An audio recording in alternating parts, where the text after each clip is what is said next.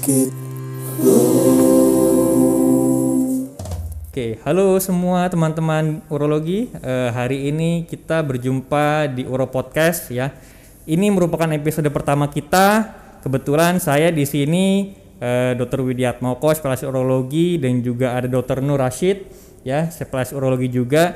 Kita ingin mencoba membahas mengenai hal-hal apa saja yang mungkin dari teman-teman eh, masih bingung untuk masalah urologi. Mungkin sebagai eh, pengetahuan dasarnya dok, kira-kira urologi apa sih dok yang kita sebenarnya mau bahas ini? Oke, jadi kalau urologi itu sebenarnya boleh dibilang nggak luas, boleh dibilang luas. Oke, Kalau kita bicara gampangnya lah, urologi itu mulai dari urusan ginjal, saluran kencing, ya, laki-laki dan perempuan.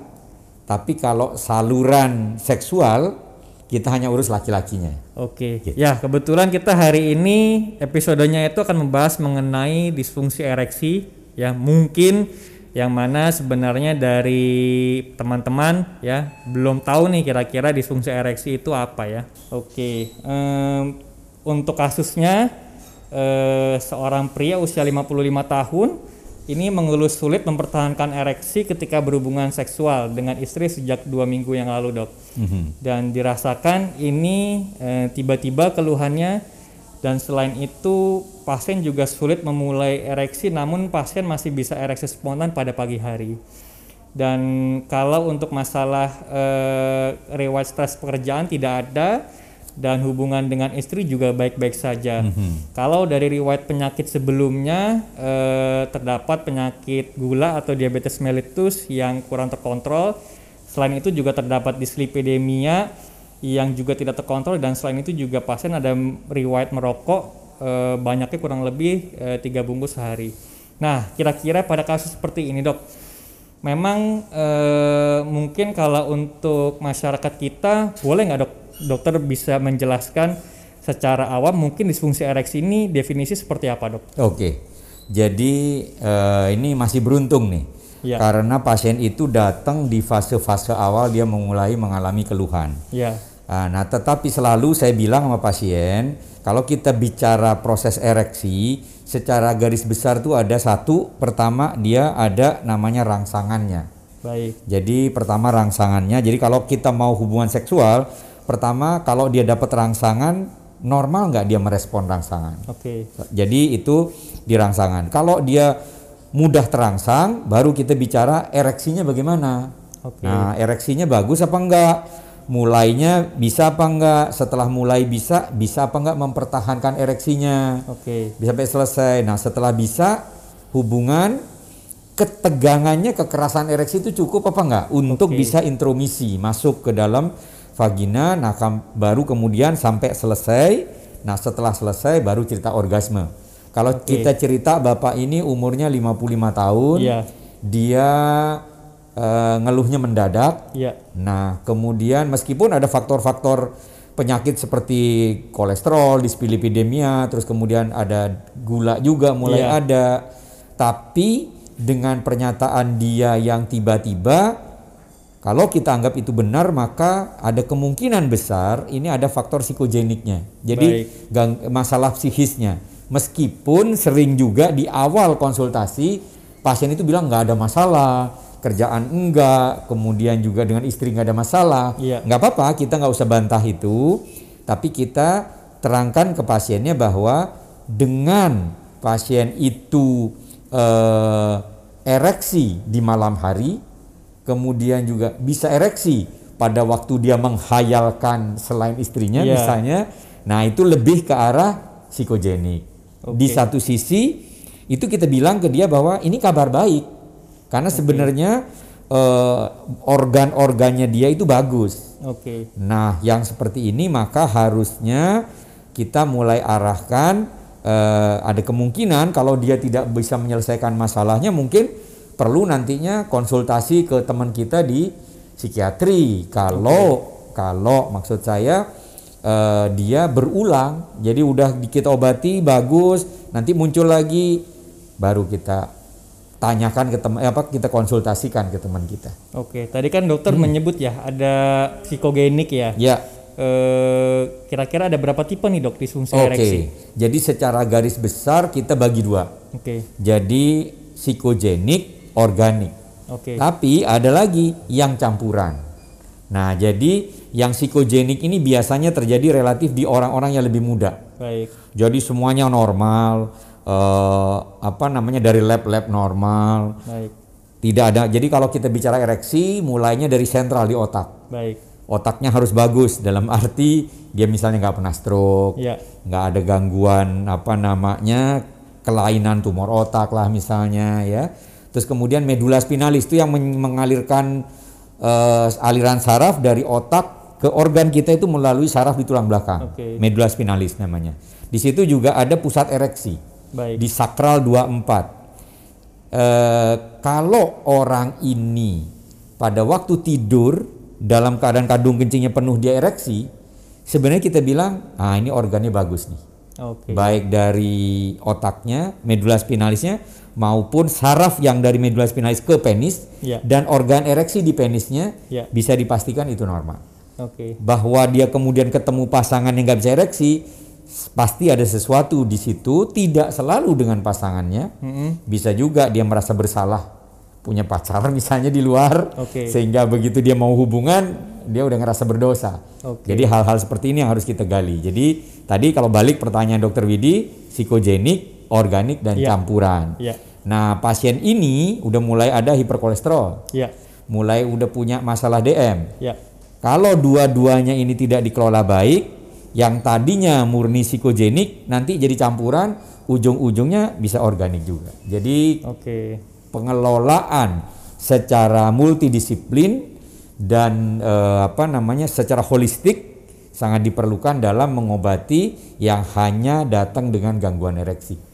Oke. Gitu. Memang tadi kan dijelaskan ada dua tipe ya dok ya. Ya. Mungkin paling gampang nih dok, kan memang sifat eh, disfungsi ere- ereksi ini kan ada dua tipe, sifatnya cukup kompleks ya dok ya. Kira-kira untuk gampangnya untuk membedakan dua kelainan ini penyebabnya ada nggak dok istilahnya yang secara kasat mata itu mudah kita deteksi pada pasien? Baik. Jadi di era dulu kita lebih banyak pakai asumsi-asumsi. Baik. Jadi asumsi dari anamnesis, asumsi dari data-data klinis. Iya. Kemudian kadang-kadang eh, lebih sering juga kita coba dengan obat. Iya. Jadi diberikan obat, kemudian kalau dia respon obat itu baik, kita turunkan pelan-pelan obatnya. Misalnya nih, sebenarnya sebuah obat itu akan memperbaiki ereksinya sekali hubungan. Oke. Tapi ada pasien yang bilang, "Dok, saya habis minum obat dari dokter tuh bagus terus loh, Dok." Hmm. Sebulan, ada yang seminggu. Artinya apa? Artinya memang ada faktor eh, psikogeniknya yang utama. Ya, Nah, sekarang dengan perkembangan teknologi sebenarnya ada suatu pemeriksaan yang bisa menjelaskan dengan pasti dengan data bukti objektif sekarang ada yang namanya Rigiscan. Ya mungkin kita bisa lihat dok manekin dan regiscannya mungkin Oke. belum terbayang dengan Ya, cara meriksanya ya. Ya.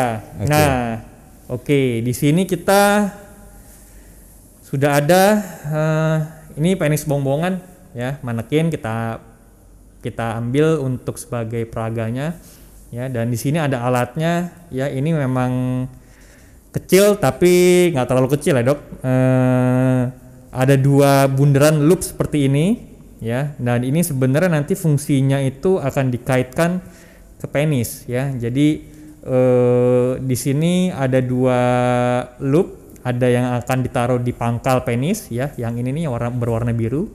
Yang warna putih ini akan ditempelkan ke daerah tip. Jadi kalau kalau kita pasang ya ini nanti ditaruhnya di sini ya.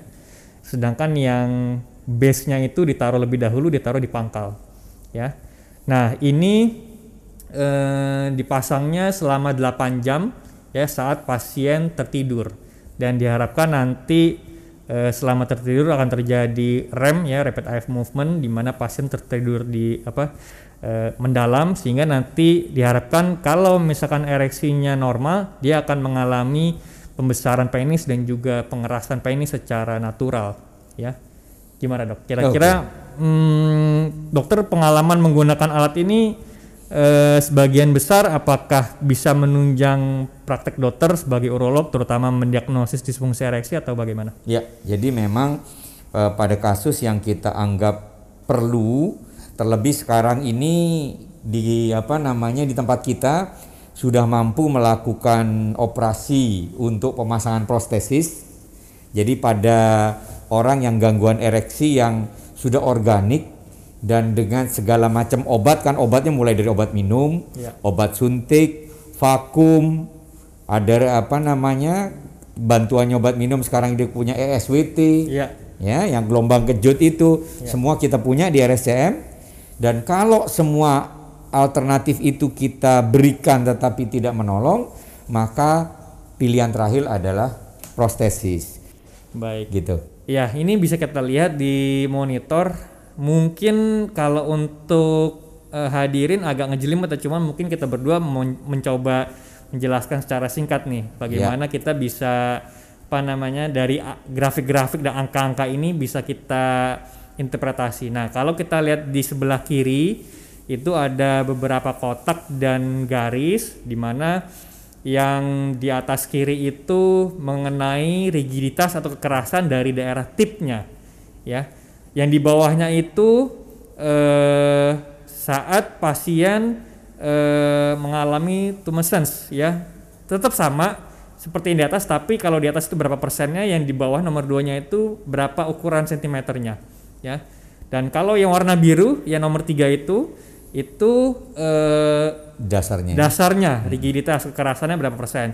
Dan yang di bawah itu mengenai berapa sentimeternya. Nah kalau menurut dokter Nur kriterianya apa nih dok untuk yang normal atau yang tidak normal bagaimana Jadi sebenarnya ada kriteria standar eh, mengenai dalam selama rekaman itu 8 jam itu berapa kali dia mengalami ketegangan, berapa lama dan berapa persen. Ada angka-angkanya yang nanti kita bilang bahwa oh kalau mencapai sekian ini normal, Oke. kalau ini tidak normal. Itu aja. Oke. Tapi jadi ini dengan dengan data ini kita punya bukti objektif Ya. bahwa emang nggak bisa ereksi atau emang masih bagus gitu. oke nah pada pasien ini hasilnya seperti ini dok Oke. nah jadi menurut dok- dokter bagaimana nih dok Ya, jadi kalau memang hasilnya pasien ini cukup bagus, eh, memang udah mulai campuran juga nih, udah agak-agak turun juga. Oke. Jadi ereksi udah ada, tapi udah mulai turun juga. Nah, maka kita bisa bilang ini masalahnya dia udah eh, gabungan antara organik sama psikogenik. baik Nah, tujuannya apa? Pengetahuan itu maka kita berikan obat-obatan eh, untuk mengontrol penyakitnya, ya kemudian obat-obatan untuk memperbaiki ereksinya. ya Kalau dengan itu belum tercapai juga, tentu kita ajak teman kita dari psikiatri untuk mengolah bagaimana faktor psikisnya itu supaya bisa jangan menjadi sumber masalah. Memang kalau kita lihat dari pemeriksaan lain ya, dari pemeriksaan fisik memang kesan dari secara umum kondisi pasien baik, tanda vitalnya, tekanan darah, nadi, tensi bagus. Memang ada sedikit dari berat badan agak sedikit overweight ya, tapi belum obesitas. Tapi kelainan-kelainan yang terkait sama hormonal pria tidak ada. Dan dari kondisi urologisnya dari daerah pinggang, daerah eh, kandung kemih dan juga dari daerah kemaluan juga tidak ada kelainan artinya penisnya dan juga dari daerah skrotum juga tidak ada kelainan dan kita ketika kita cek prostat dari eh, colok dubur itu juga tidak ada tidak ada kelainan dok. Nah eh, pada kondisi-kondisi seperti ini sementara ada hal yang selain tadi kita ngomongin Rigiscan untuk masalah lab eh, ada anjuran tidak dok untuk Baik. memeriksa? Jadi tentu wajib lah. Jadi begitu orang eh, mengalami keluhan ini, apalagi dia ada riwayat pernah kolesterolnya tidak normal, maka data standar pada waktu pasien setelah kita anamnesis tadi tanya-tanya, periksa badannya, tentu harus kita punya data. Yang minimal tentu data HB hati leukotrombosit. Terus kemudian eh, kolesterolnya, ya jadi lipid profilnya. Terus kemudian juga fungsi ginjalnya. Kemudian juga fungsi livernya, SGOT, SGPT karena kadang-kadang fungsi liver yang jelek estrogen orang itu naik. Oke. Jadi eh, dan yang lebih penting lagi adalah gula darah sekarang itu sudah ada gula darah sewaktu dan cukup dengan HbA1c. Oke. Jadi dengan kalau data-data ini memang ada yang perlu dikoreksi, kalau masih standar kita urolog juga bisa lah kasih obat sementara. Tapi begitu kita anggap ini sudah relatif kompleks, kita kan di RSCM udah punya klinik nih sekarang nih. Iya. Men's Health kan? Iya, Dok. Nah, jadi di situ kita udah selain urolog ada psikiater, Iya. ada ahli penyakit dalam bagian endokrin, Iya. ada juga kalau mau rekonstruksi nanti dari bedah plastiknya. Iya. Eh, jadi ada dari sarafnya. Jadi semuanya kita Rehab ada. medik juga ada ya dok ya. Iya, rehab medik. Jadi kita optimis Baik. eh, seringan apa pun, seberat apa pun masalah yang ada pada masalah pria ini harusnya bisa kita kelola dengan baik Baik. oh, dengan standar-standar pengobatan yang eh, sesuai keilmuan. Jadi Baik. bukan bukan coba-coba katanya. Oke, iya. Nah, mungkin untuk episode kita kali ini kita berfokus pada diagnosis, Dok. Betul. Jadi mungkin nanti pada pasien ini untuk ketalasanannya bagaimana kita akan bahas di episode berikutnya. Baik. Dan mudah-mudahan eh, hal-hal yang sudah kita jelaskan dapat berguna untuk kita semua. Terima kasih Dokter Nur sudah Sama-sama. hadir. Dan kita nantikan Uro Podcast berikutnya dengan topik-topik yang pastinya menarik dan juga menjawab pertanyaan Anda semua selama ini di bidang urologi. Sampai jumpa. Oke teman-teman, bagi masih yang bingung dan juga penasaran di keluhan di bidang urologi, silahkan komen di channel kami. Dan jangan lupa untuk like dan juga subscribe channel YouTube kami. Dan jangan lupa untuk follow sosial media kami di Facebook, Twitter, dan juga Instagram. Dan kami juga memiliki podcast di Spotify. Oke, sampai jumpa di Uro Podcast episode berikutnya.